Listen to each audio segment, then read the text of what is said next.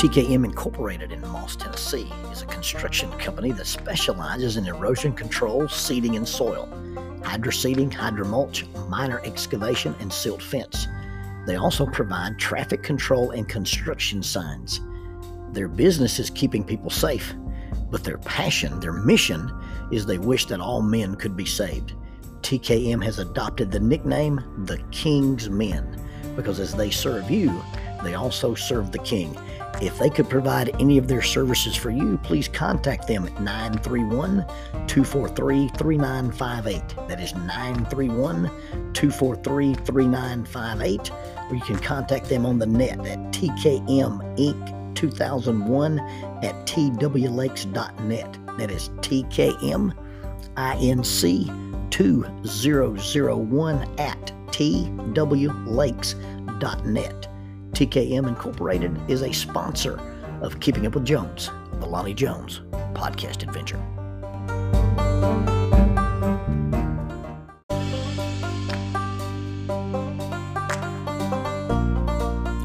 Using the tool of shortwave radio, World Christian Broadcasting literally covers the world every day with the gospel. They use two large curtain antennas. One is located in Anchor Point, Alaska, and the other in Madagascar. They send out messages that are recorded at their international home in Franklin, Tennessee. They make available 40 hours of broadcast every day. The broadcasts are made in English, Chinese, Russian, Spanish, Portuguese, Korean, English for Africa, and Arabic. They would love for your group to visit them. You can bring your ladies group, your youth group, or your men's group. Just give them a call at 615 371 8707. 615 371 8707. Or you can go to three W's and a dot, worldchristian.org, find the donate here button, and make a financial contribution to support this work that literally covers the world every day with the gospel. World Christian Broadcasting, in cooperation with Keeping Up with Jones, the Lonnie Jones podcast adventure. When it's bitter, bitter cold, I have lots of memories. Some of the memories are very fond. I, I remember sledding off of hills in southern Tennessee.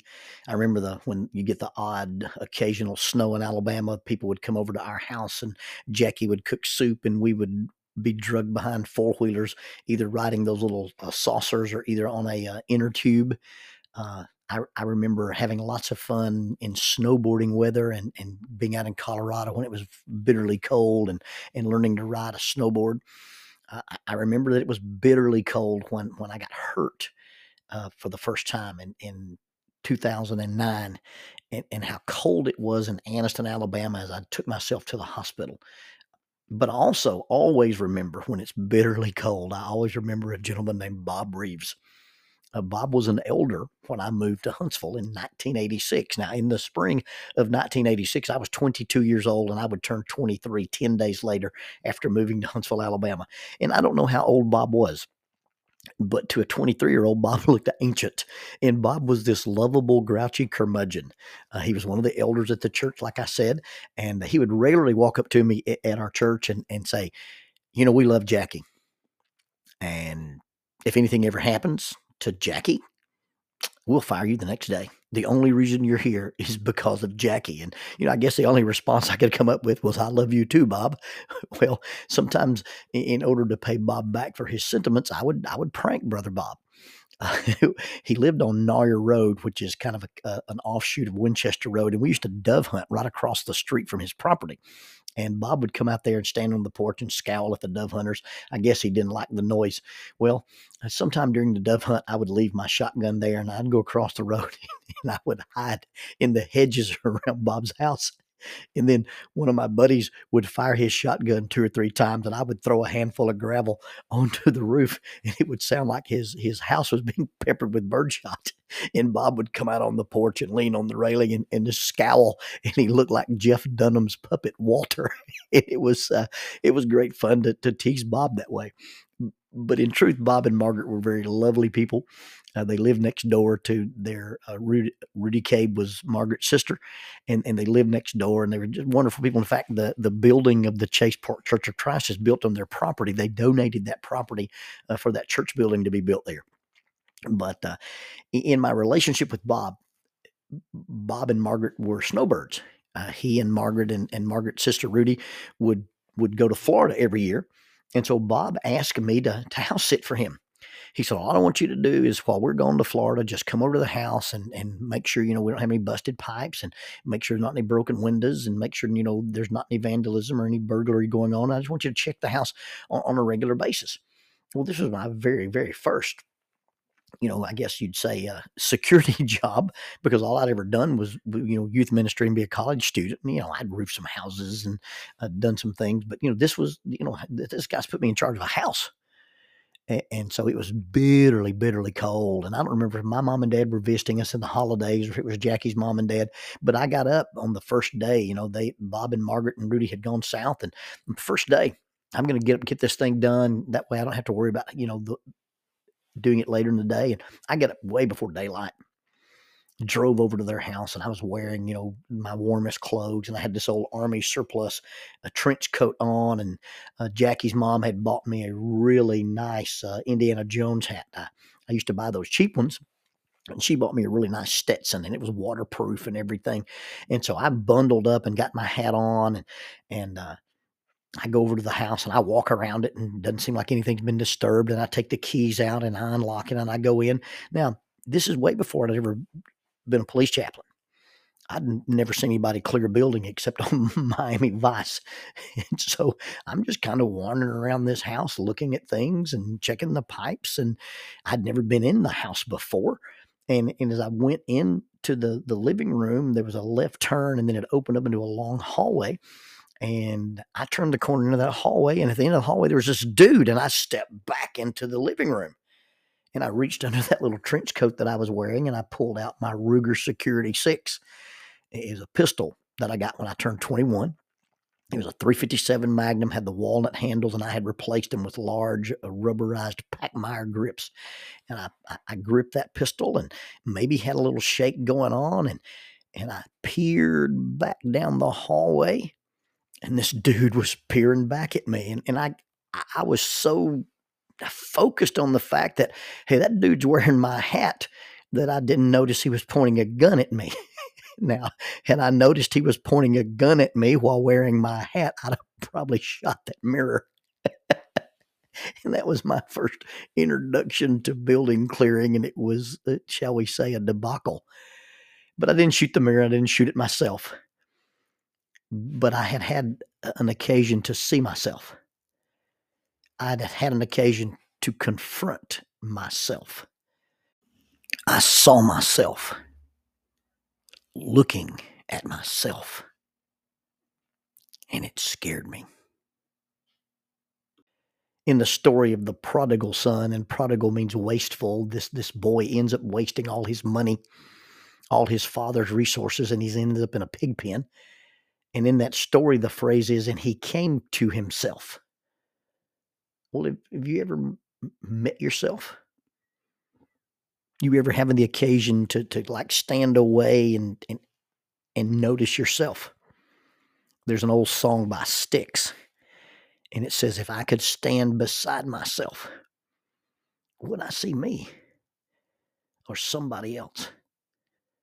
You ever have one of those moments where you are outside yourself or you confront yourself or you see yourself? You see, we'd moved to Huntsville because of a reflection. I was preaching at the little church in Salem, Arkansas. I had preached at the uh, downtown, at the Ferguson Street Church of Christ uh, while I was in college, and the Ferguson Street Church and the downtown church had resolved a 25 year old split uh, and and some of that was under uh, under the tenure of my ministry, and so these two churches had come together to form one large church. And I guess you know you could say I was the preacher, the pulpit preacher, the guy who spoke every Sunday morning, every Sunday night, every Wednesday. I was the local minister for probably the largest church in northern Arkansas, and so I was working with this little church, and and and and when you work for a little church like that, you know you preach every Sunday morning, you preach every Sunday night, you do a lesson on Wednesday, you teach a class on Wednesdays, you do devotional on Wednesdays, and then you also teach a Sunday morning Bible class in addition to the other things that, that you do as a minister. And that that becomes a burden. The idea of generating sermon material, you know, you think about a Sunday morning, a Sunday night, and a Wednesday night, and then your class. You know, you've got 52 weeks in a year and and you've got 52 times 4 you, you know you probably have an average of 2 days to prepare material and, and, especially when you're first starting out you don't have a lot of experience you don't have a lot of resources you don't really have a lot of knowledge and so i was preaching for this church and and, and there's this this burden of generating certain material and, and so you you read things and you see things and you notice things and, and always in the back of your mind is that would make a good sermon or that would make a good illustration or that would make a good point. And if you're not disciplined enough to have a, a, sermon plan out throughout the year. I know some guys who take a weekend retreat every year and plan a year's worth of sermons, and they may not actually write them out, but they they have a goal, they have an idea. That's why a lot of churches have yearly themes. And but as a you know a 21 year old minister, generating that volume of material was was was burdensome and I'm standing here in front of this church building and I'm wearing a black three piece suit. And somebody came in the double doors in the back, and the, the double doors in the back were wooden and they opened up to a foyer, and the foyer had glass doors. And the reflection was such that I could see myself. And I was standing in the pulpit and I was doing a lesson. And it was a lesson I had prepared, it was a lesson I had written, it was a lesson I had studied. But I wasn't passionate about it. I, was preaching because my job was to preach. And I look down that aisle, and while I'm in the middle of my sermon, I see this reflection. And I saw a guy standing in a pulpit. And I was standing in that pulpit because I had to say something, but, but not necessarily because I had something to say. I was just checking a box. And I, I came to myself. I, I confronted myself. I had this picture of myself that I did not like. I did not want my Bible study to become I study just to write lessons. I studied just to check a box. I considered talking to the elders about it and, and say, you know, hey, is there the possibility that some Sundays I don't preach? Are, is there a scenario where we could get together and, and hey, this Sunday we need to sing more? This Sunday we need to have specific prayers. This Sunday we need to spend more time in communion. But as a 21 year old, I guess I figured it was unreasonable to ask a church to hire a preacher that didn't preach every Sunday. And churches usually don't hire preachers with the option of, of not preaching. And I was unwilling to become that guy.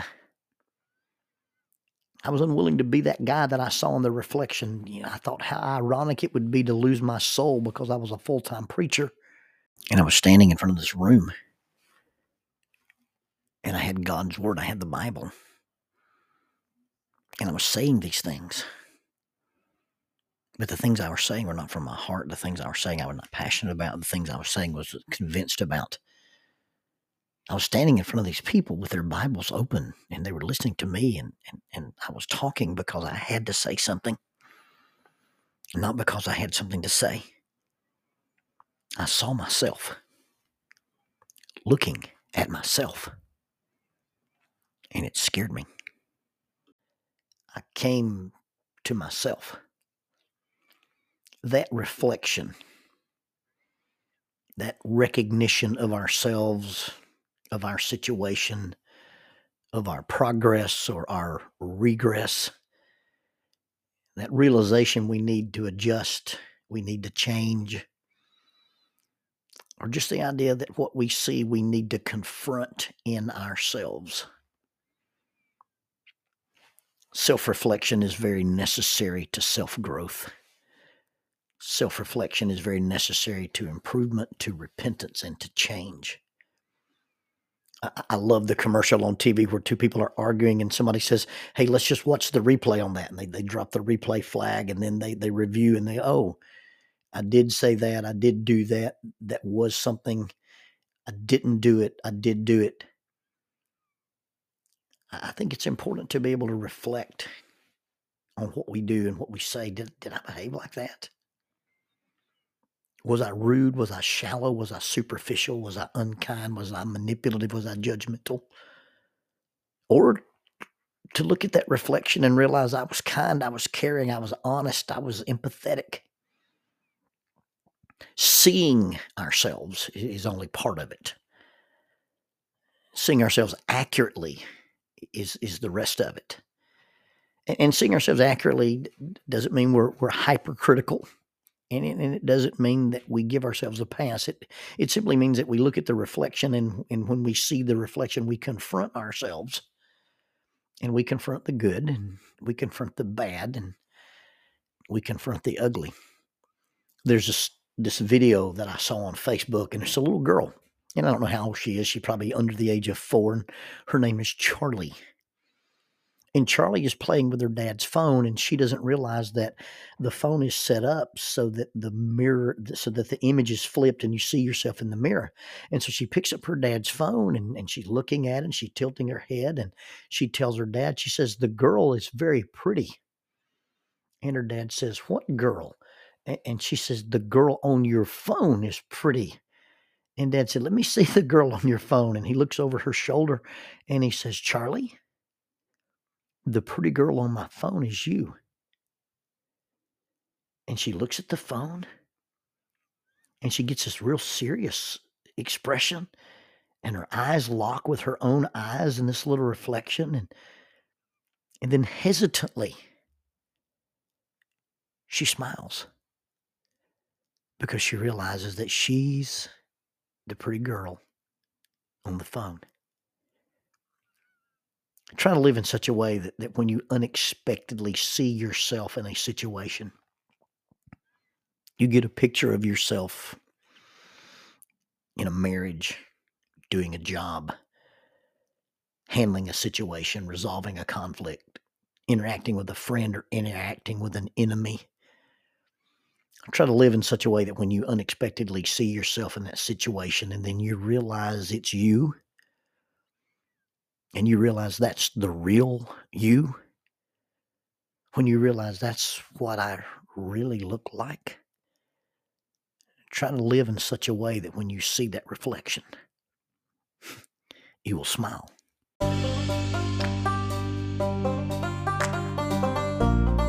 Keeping Up with Jones, the Lonnie Jones podcast adventure, is proud to partner with the Huntsville Police Citizens Foundation.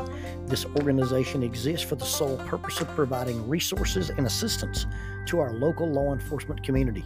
You can become a partner with us and go to hpcitizensfoundation.org and make a direct donation, or you could participate in our police memorial and buy a brick in honor of someone that you know or love, or you could come out and be a part of the Pill Hill Classic Run that is going to be revived in the Huntsville area. The run will take place on March the 30th. You can sponsor a runner, sponsor a team, or just sponsor the event in some way. All the funds will go directly to the Huntsville Police Citizens Foundation in us building a bedrock of financial resources to give assistance to our local law enforcement community hpcitizensfoundation.org, and Keeping Up with Jones, the Lonnie Jones podcast adventure.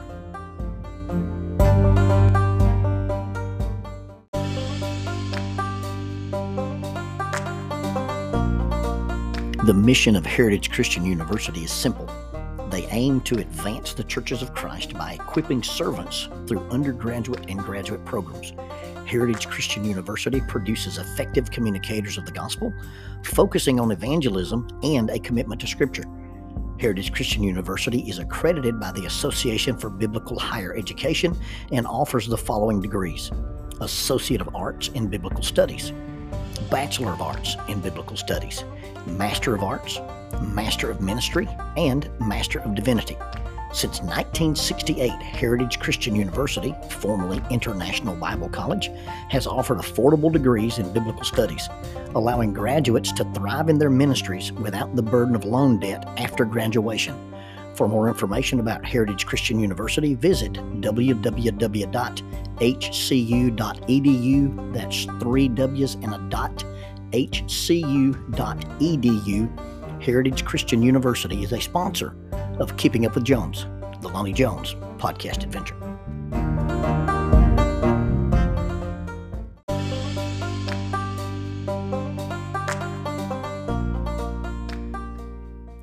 Keeping Up with Jones, the Lonnie Jones podcast adventure, is sponsored by us. What? We sponsor ourselves? Is that even legal? Check us out on Amazon.